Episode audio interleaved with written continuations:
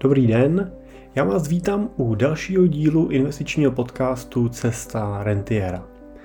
V dnešním díle bych se rád podíval na to, na čem skutečně záleží, když investujete ve chvíli, kdy máte 100 milionů korun. Moje jméno je Jiří Cimpel a jsem majitel a investiční poradce ve společnosti Cimpel a partneři, kde jako honorovaný investiční poradci pomáháme našim klientům na té jejich cestě k rentě a následně jim jejich rentu a majetek pomáháme čerpat tak, aby jim pokud možno nikdy nedošel.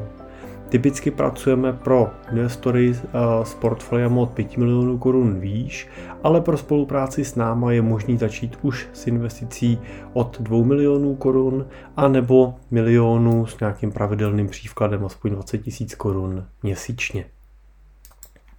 Tak na čem teda záleží, když máte 100 milionů korun a chcete je investovat? Já chápu, že eh, řada z vás třeba nemá takovýhle majetek, možná většina z nás nemá uh, takovýhle majetek, ale uh, já si myslím, že uh, je strašně cený se od právě takhle zkušených investorů nebo movitých lidí vlastně učit.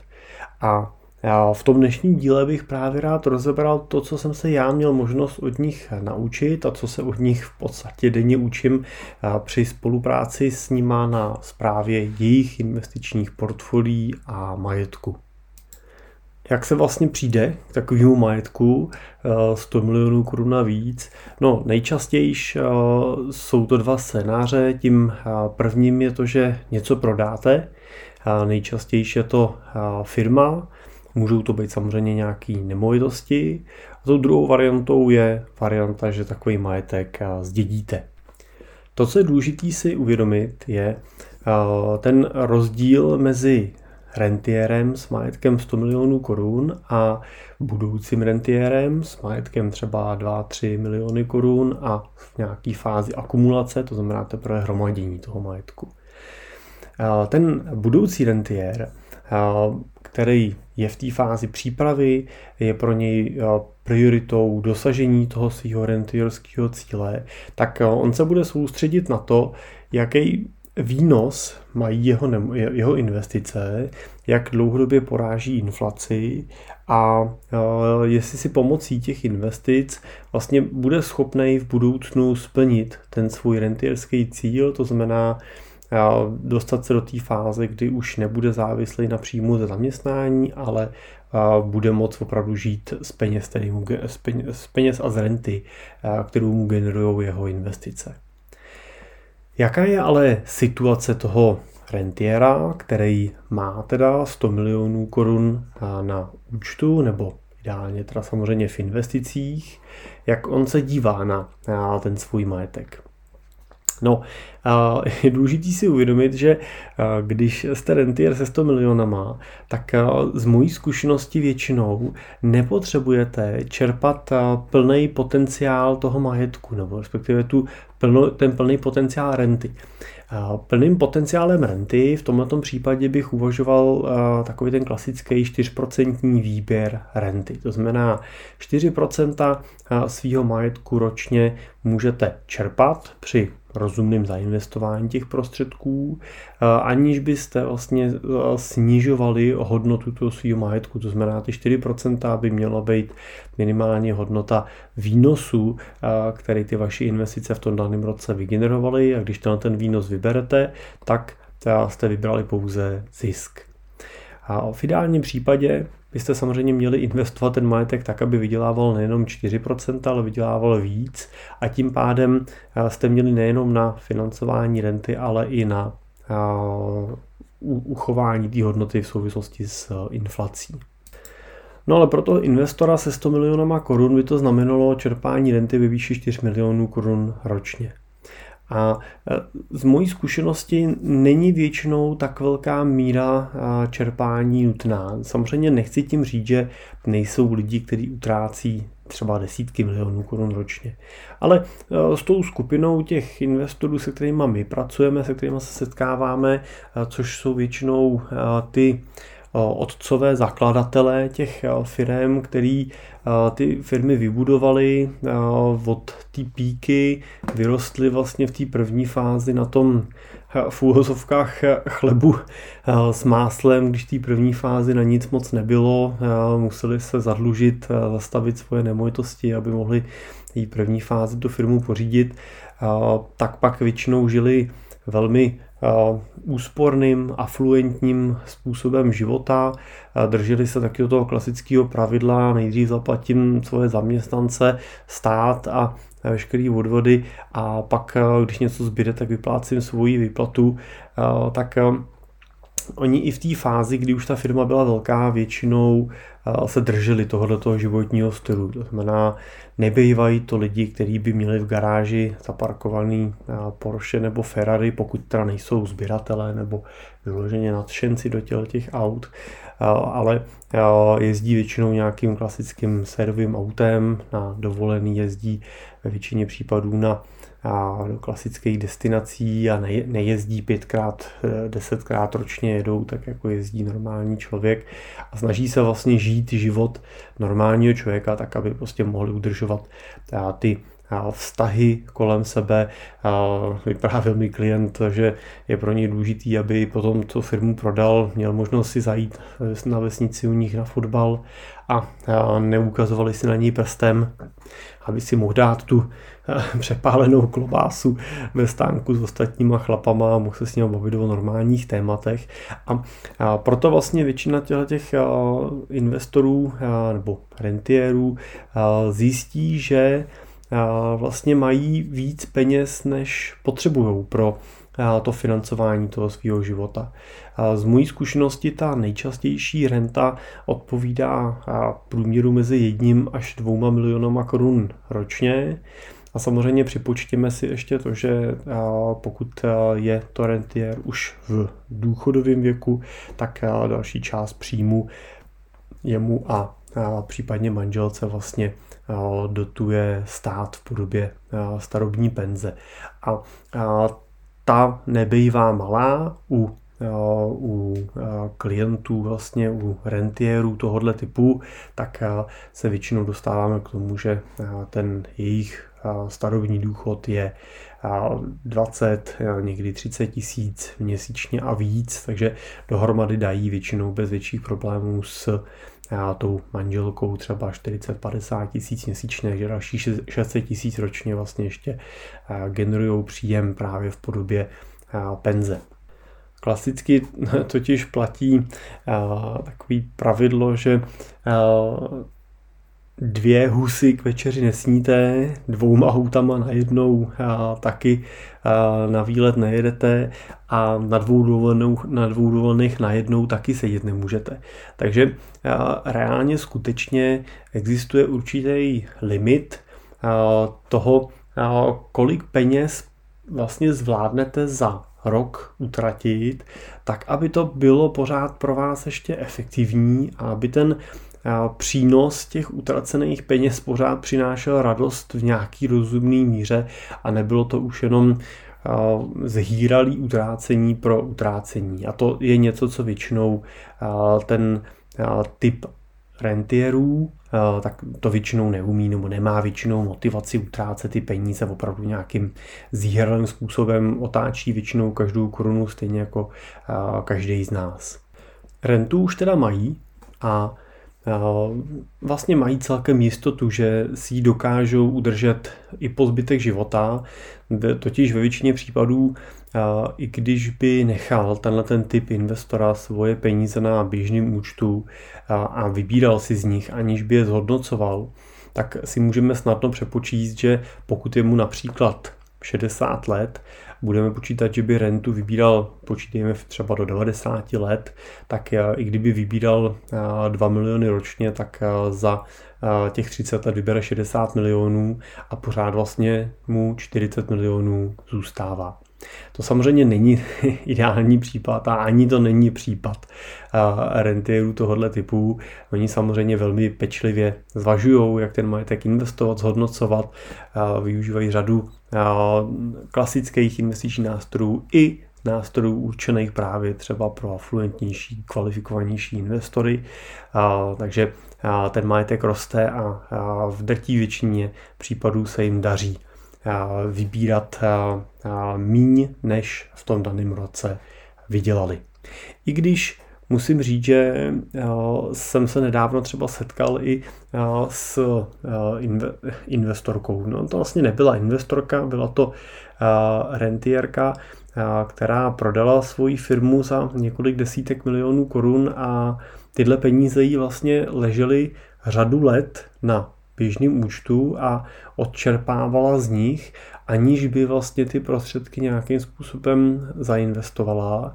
A k tomu startu vlastně uvažování nad tím, s tím něco dělat jí přiměli až články teda v poslední době, který samozřejmě strašili s potenciálně vyšší inflací a samozřejmě i ta inflace v těch posledních pár letech, která přesahuje 3% ročně, pro ní začala být stresující, ale jinak vlastně nechala ty peníze ležet na účtu a skutečně čerpala z těch peněz a vlastně z nich ubírala to, co prostě potřebovala pro eh, ten svůj život. Takže i takové situace, i takové příklady jsou, ale je skutečně častější ten scénář, že ten, ten typ investorů ty prostředky investuje.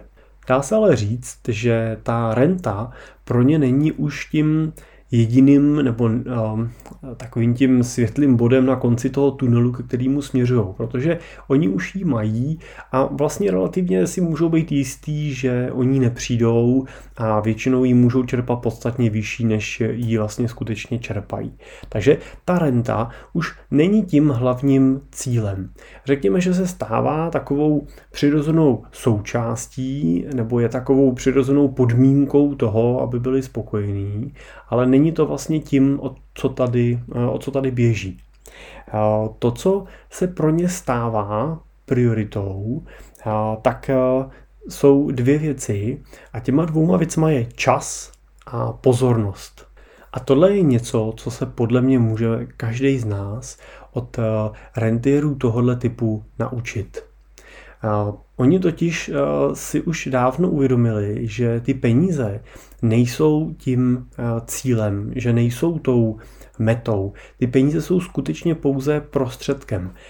Jsou ničím, co vám má pomoct žít lepší život, nebo spokojenější život, anebo prostě žít takový život, jaký si vlastně představujete svobodně a bez závazků nebo povinností typu dneska musím mít do práce, i když mě to vlastně nebaví, protože jinak nezaplatím a teď si doplňte jo, hypotéku, leasing, vzdělání pro děti, jídlo a tak dále a tak dále.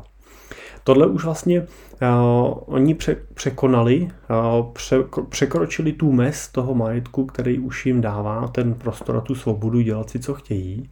A uh, tím pádem uh, ty priority se přesouvají k těm uh, skutečným hodnotám. A uh, pokud se budeme bavit o tom, nad čím v životě vlastně máte skutečně moc, nad čím máte skutečně plnou kontrolu a co opravdu můžete ovlivnit, tak se vlastně dostaneme k tomu, že tou jednou z mála věcí, kterou můžete plně ovlivňovat, je to, jakým způsobem trávíte svůj čas.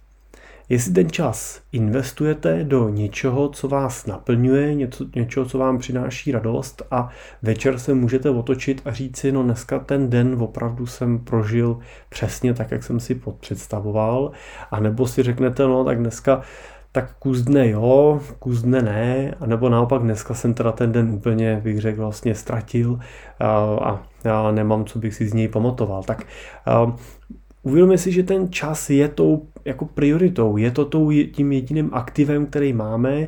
Ten čas je to, co vyměňujeme za něco, co nám přináší zpátky. Jo, může to být radost, může to být potěšení, můžou to být peníze, můžou to být zlepšený vztahy a tak dále. A tady je velký rozdíl mezi tím investorem velkým s těma 100 milionama a mezi tím investorem menším, který má ten 1, 2, 3, 4, 5 milionů. U těch menších investorů totiž relativně často pozoruju, že ta priorita pro ně je víc orientována na ten, na ten výnos, na náklady, na ty peníze, že jsou víc orientovaný na ty cíle, na, to, na tu snahu dosáhnout toho cíle a méně se orientují na ten přítomný okamžik a na tu úvahu toho, jak ten svůj čas vlastně investují. Do, do čeho ho dneska dávají, dělají to, co je dneska skutečně baví. Když to u těch klientů větších, kteří už mají tuhle fázi za sebou, tak vidím velký rozdíl v tom, že oni chtějí dělat věci, které je baví a na ty, které je nebaví, nebo na ty, které nejsou jejich úplně silnou stránkou, si najímají lidi, nebo doplňují ten svůj tým o lidi, který je řeší za ně a který třeba baví zrovna to, co je úplně nebaví. Nás třeba si typicky najímají právě na zprávu investic, na uvažování nad nějakým jejich mezigeneračním předáním majetku. To je právě ta úvaha toho, co s tím majetkem bude, až tady jednoho dne nebudeme a další a další věci, právní věci, daňové věci a tak dále.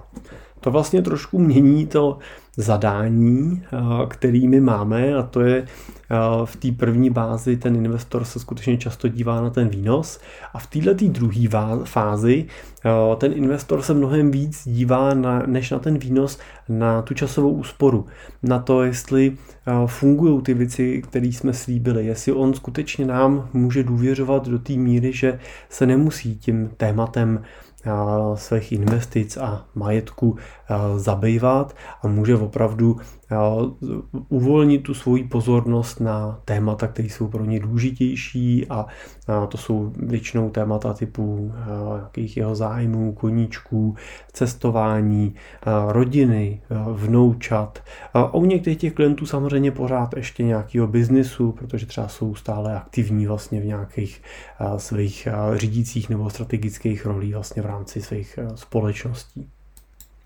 Já se tuhle myšlenku snažím přenášet i na ty naše investory menší, který nemají zatím ještě majetek ve stovkách milionů, mají ho zatím třeba v jednotkách milionů a snažím se na ně vlastně přenášet a ukazovat jim tu cestu toho, že Let's kdy o procento dvě menší výnos může přinést o 20, 30, 40% víc radosti, klidu a právě toho volného času v tom, že že třeba si ušetříte nervy ve chvílích, kdy jsou ty trhy rozkolísaný, kdy divoce padají, nebo zase naopak v situacích, kdy se do toho portfolia snažíte nakoupit různé alternativy typu, a teď pro příklad uvedu různý korporátní dluhopisy, firemní český, nebo směnky, nebo kryptoměny a další věci,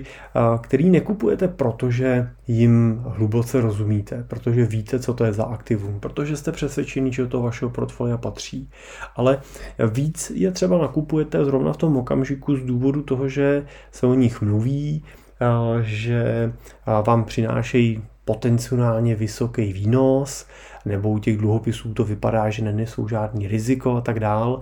A máte pocit, že když to nekoupíte, tak vám ujede vlak. Ale to je samozřejmě velká, je to samozřejmě velká chyba nakupovat investici s tímhletím pohledem. Musím říct, že i u těch velkých investorů s portfoliama se stovkama milionů korun, kde máme klienty, kde se staráme o ten majetek, o ty, o ty portfolia kompletně a máme řadu klientů tohoto typu, kde se staráme prostě o část toho portfolia a spolupracujeme s dalšíma poradcema, kdy každý z nás třeba řeší nějakou svoji specializaci. Takže ten klient má často poradce, který se stará o jeho nemovitosti, má poradce třeba, který se stará o jeho fondy kvalifikovaných investorů, pomáhá mu s výběrem a nás třeba využívá na ten segment těch burzovně obchodovaných investic, těch pasivních fondů. Kam ze zkušenosti musím říct, že přesouvá většinou větší část toho svého majetku právě z různých alternativních investic typu dluhopisů a podobných věcí, směnek a tak dále, který samozřejmě postupem toho času i na základě jejich zkušeností oni vyhodnocují víc a víc jako zbytečný riziko v tom portfoliu právě z důvodu různých, různých rizik, jako jsou třeba kreditní rizika. To je to, že když zkrachuje ta společnost, tak já přijdu o všechny prostředky. Není to jenom dočasný pokles, ale je to ztráta těch peněz, který jsem měl v té dané investici vložený a to je riziko, který tenhle ten typ investorů už v tom portfoliu nechce. Už nechce akceptovat to, že by hrozilo, že o nějaký svoje peníze přijdu. Protože spolu s tím časem a volnou pozorností eh, je tou další jejich prioritou bezpečnost. Eh, říká se, že lehko eh, nabil nebo těžko nabil, lehko pozbil a to je něco, co určitě se snaží investor tohoto typu eliminovat, tak aby právě nepozbýval ten majetek, nepřicházel o něj. A to je něco, co zase třeba často ty juniornější investoři, ty investoři v té akumulační fázi si úplně neuvědomují, mají pocit, že tím, že pořád ty peníze vydělávají, že jim pořád přichází a pořád doplňují to svoje portfolio dalšíma penězma, že si můžou dovolit ty ztráty realizovat a proto často nakupují až nesmyslně agresivní investice, kde skutečně v čase ty ztráty realizují Jenomže jednou ztracený milion korun je prostě navždy ztracený milion korun. A, a musíme si uvědomit, že ten milion vlastně symbolizuje nebo vypovídá nějaký čas, který jste ho vydělávali a to je ta ztráta, která je zásadní. Není takový problém přijít o peníze. Problém je to, že třeba ten milion jste vydělávali rok nebo dva a vy jste vlastně ty dva roky z pohledu toho svého majetku vlastně tou ztrátou toho milionu škrtli.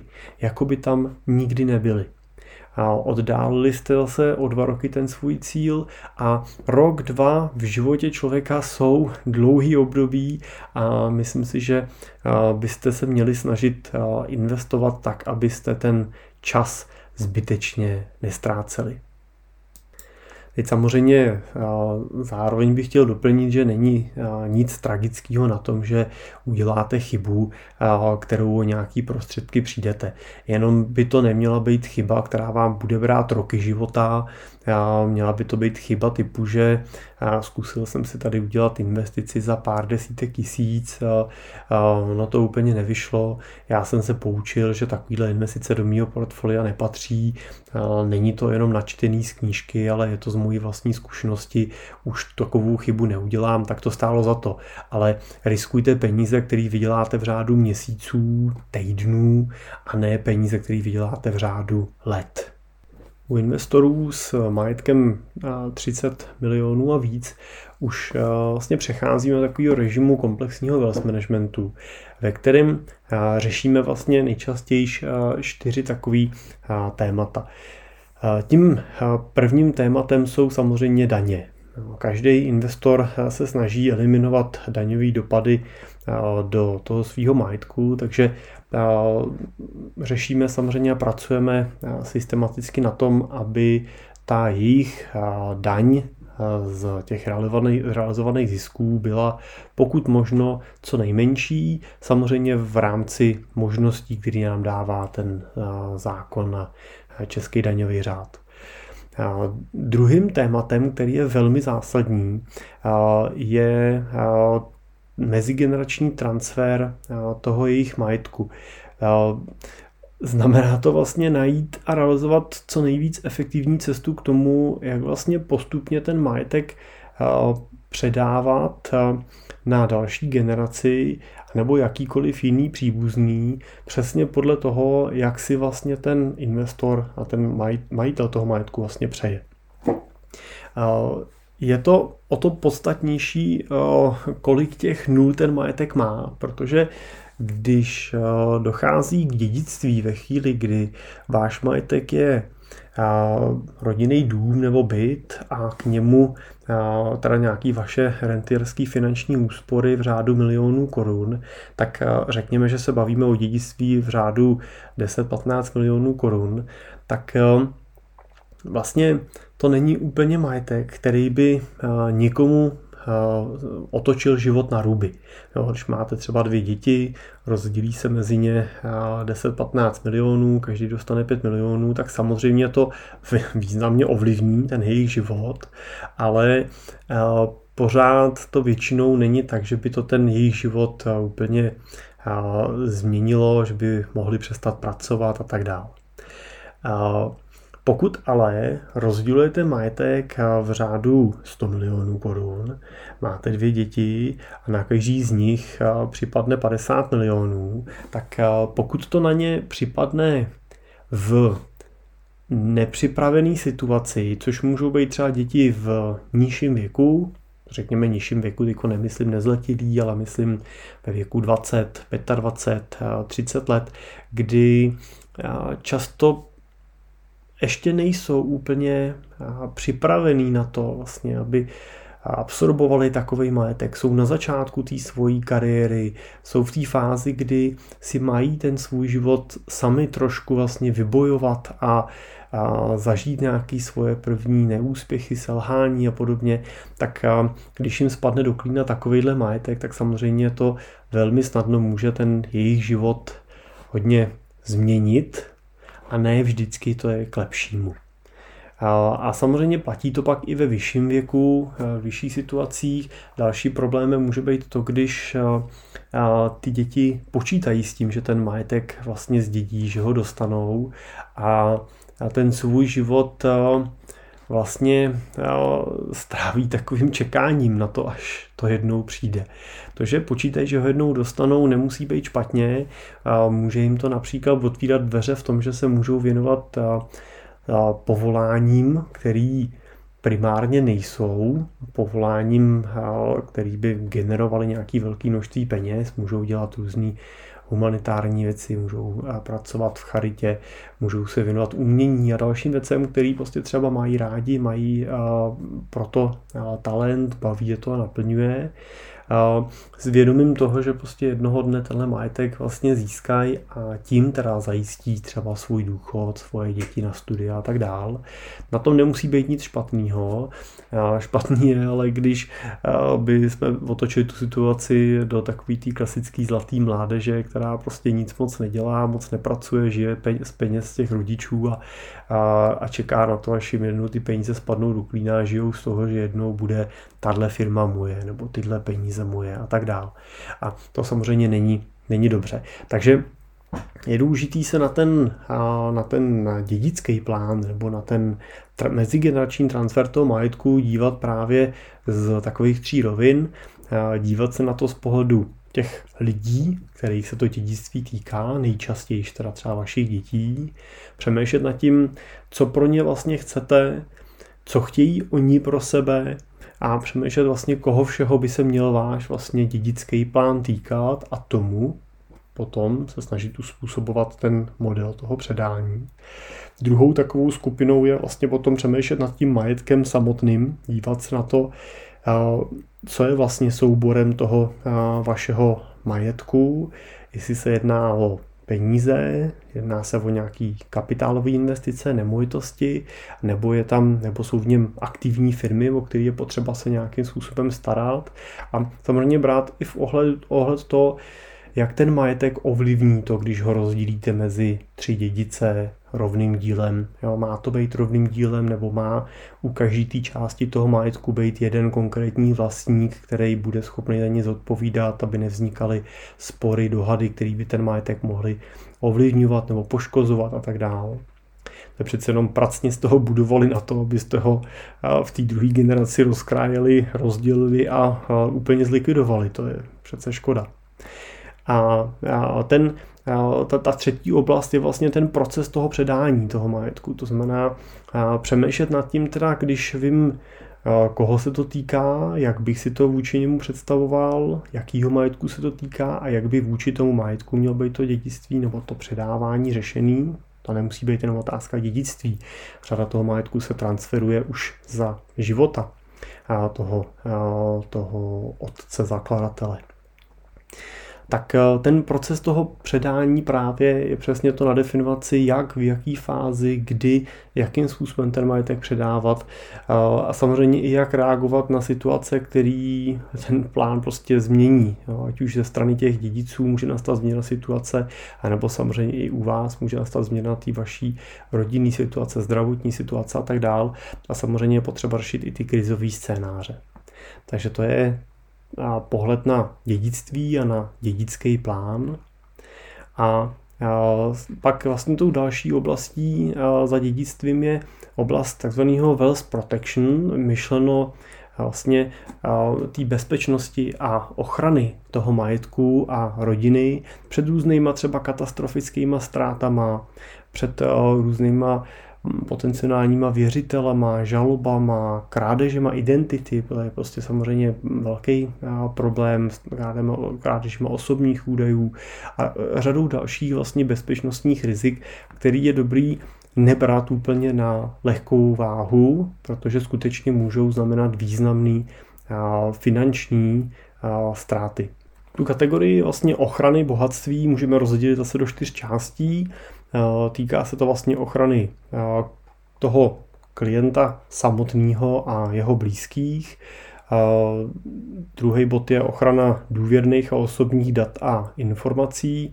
A třetí bod je ochrana finančního majetku a čtvrtý bod je vlastně ochrana toho nemovitého fyzického majetku. Máme dvě takové cesty, jak to, ty rizika řídit. A, a, a tou první cestou je ty rizika minimalizovat, to znamená přijmout takové opatření, a, která budou minimalizovat tu naší expozici vůči danému riziku a tomu, že nastane. A budou redukovat jeho případné dopady. Prostě, že se budeme chovat tak, aby jsme šanci, že takový riziko nastane, pokud možno úplně vypustili, anebo skutečně zredukovali na mez, která je pro nás přijatelná. A tou druhou cestou je přenos toho rizika na nějakou jinou entitu.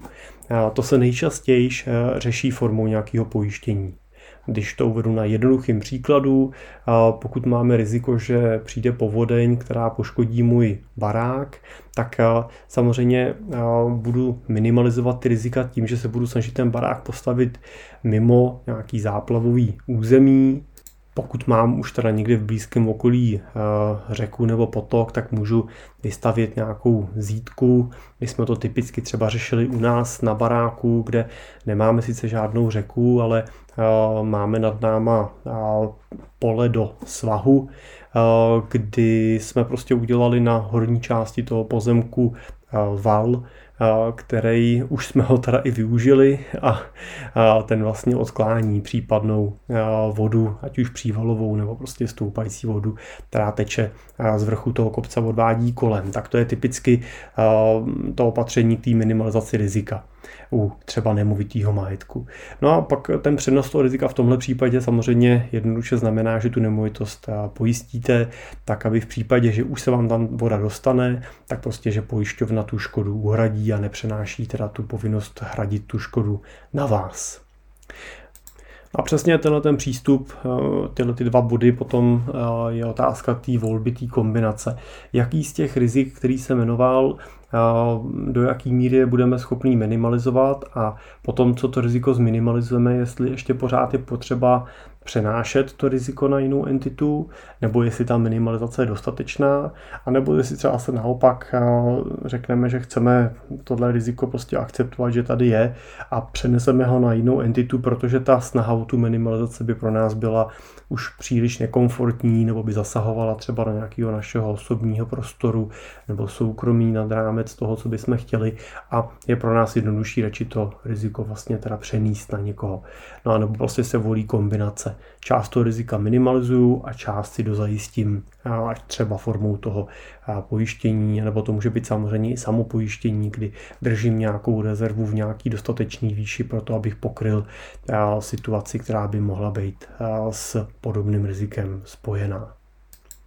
No a tím čtvrtým tématem, který řeší investoři tohoto typu s majetkem v vysokých desítkách nebo stovkách milionů korun, je i oblast nějakého takzvaného charitable giving, to znamená charitativní darování toho majetku, kdy se snaží vlastně podporovat nějakou svoji zvolenou, ať už nadaci nebo nějaký programy, které rozvíjejí činnosti, které jim jsou blízký, kterým se třeba oni i v průběhu toho života profesně třeba věnovali nebo naopak třeba nevěnovali, ale vnímali, že je to problém, který by se řešit měl. Takže tohle je samozřejmě zajímavý, že ve většině případů platí to, že čím víc peněz máte, tím větší motivaci tento bohatství nějakým způsobem eh, sdílet a vracet zpátky do té eh, společnosti určitě je a přichází a, chci jenom potvrdit, že eh, to skutečně u těch bonitních a fluentních klientů určitě platí. Takže ten rozsah, vlastně, kdybych to převedl na naše služby, tak čímž jenom to převedu na to, co vlastně ty investoři nejčastěji řeší a potřebují právě v těch objemech 100 milionů korun a víc, tak je vlastně ta, ten základní rozsah té služby je takzvaný investment planning nebo investment consulting, to kdy prostě s nima řešíme skutečně to téma těch jejich investic, zhodnocení systému čerpání renty. A nad ním se staví eh, takzvaný advanced planning, to znamená uh, už ty rozvíjící se plány, uh, který vlastně stojí teda na těch čtyřech pilířích a to je vlastně právě nějaká minimalizace daňových dopadů do toho jejich portfolia, to je bod číslo jedna, nebo číslo dvě je ten transfer toho majetku mezigenerační, to je ten dědický plán, a bod číslo tři je nějaký rizikový plán, ten wealth protection plán z pohledu právě tě, toho zajištění nebo přenosu těch rizik a čtvrtý potom je úvaha nad nějakým charitativním plánem, nad tím, jak ten majetek vlastně potom využívat i pro nějaký dobročinný účely. Tak, ať už teda máte majetek eh, v objemech 100 milionů, anebo nemáte a jednu ho třeba mít budete, anebo nebudete, tak eh, věřím, že eh, se můžeme z toho přístupu těch bohatých vlastně investorů, těch lidí, kteří si prošli pravděpodobně všema těma fázema, kterými si prochází, teda musíte projít vy, jenom si to samozřejmě museli projít v těch násobcích toho majetku, bylo to prostě o to intenzivnější a je dobrý vědět, že pokud má někdo 100 milionů a někdo má těch milionů třeba 10, tak je z mojí zkušenosti to skutečně tak, že ten s těma 100 milionama opravdu musel prostě absolvovat desetkrát náročnější ten proces získání toho majetku. Musel víc riskovat, musel víc obětovat, ať už z pohledu času, energie, úsilí, emocí a tak dál, aby k tomu majetku došel. A samozřejmě se toho po té cestě taky většinou i desetkrát víc naučil. Tak proto já se snažím sdílet s váma tyhle hlediska a zkušenosti vlastně z té práce s tímhletím typem Oni to ještě nejsou ultra bohatý lidi, ty ještě jsou potom kategorie vyšší, ale těch skutečně velmi bohatých uh, lidí a uh, věřím, že uh, si z něj každý z nás může něco do toho svého života odníst.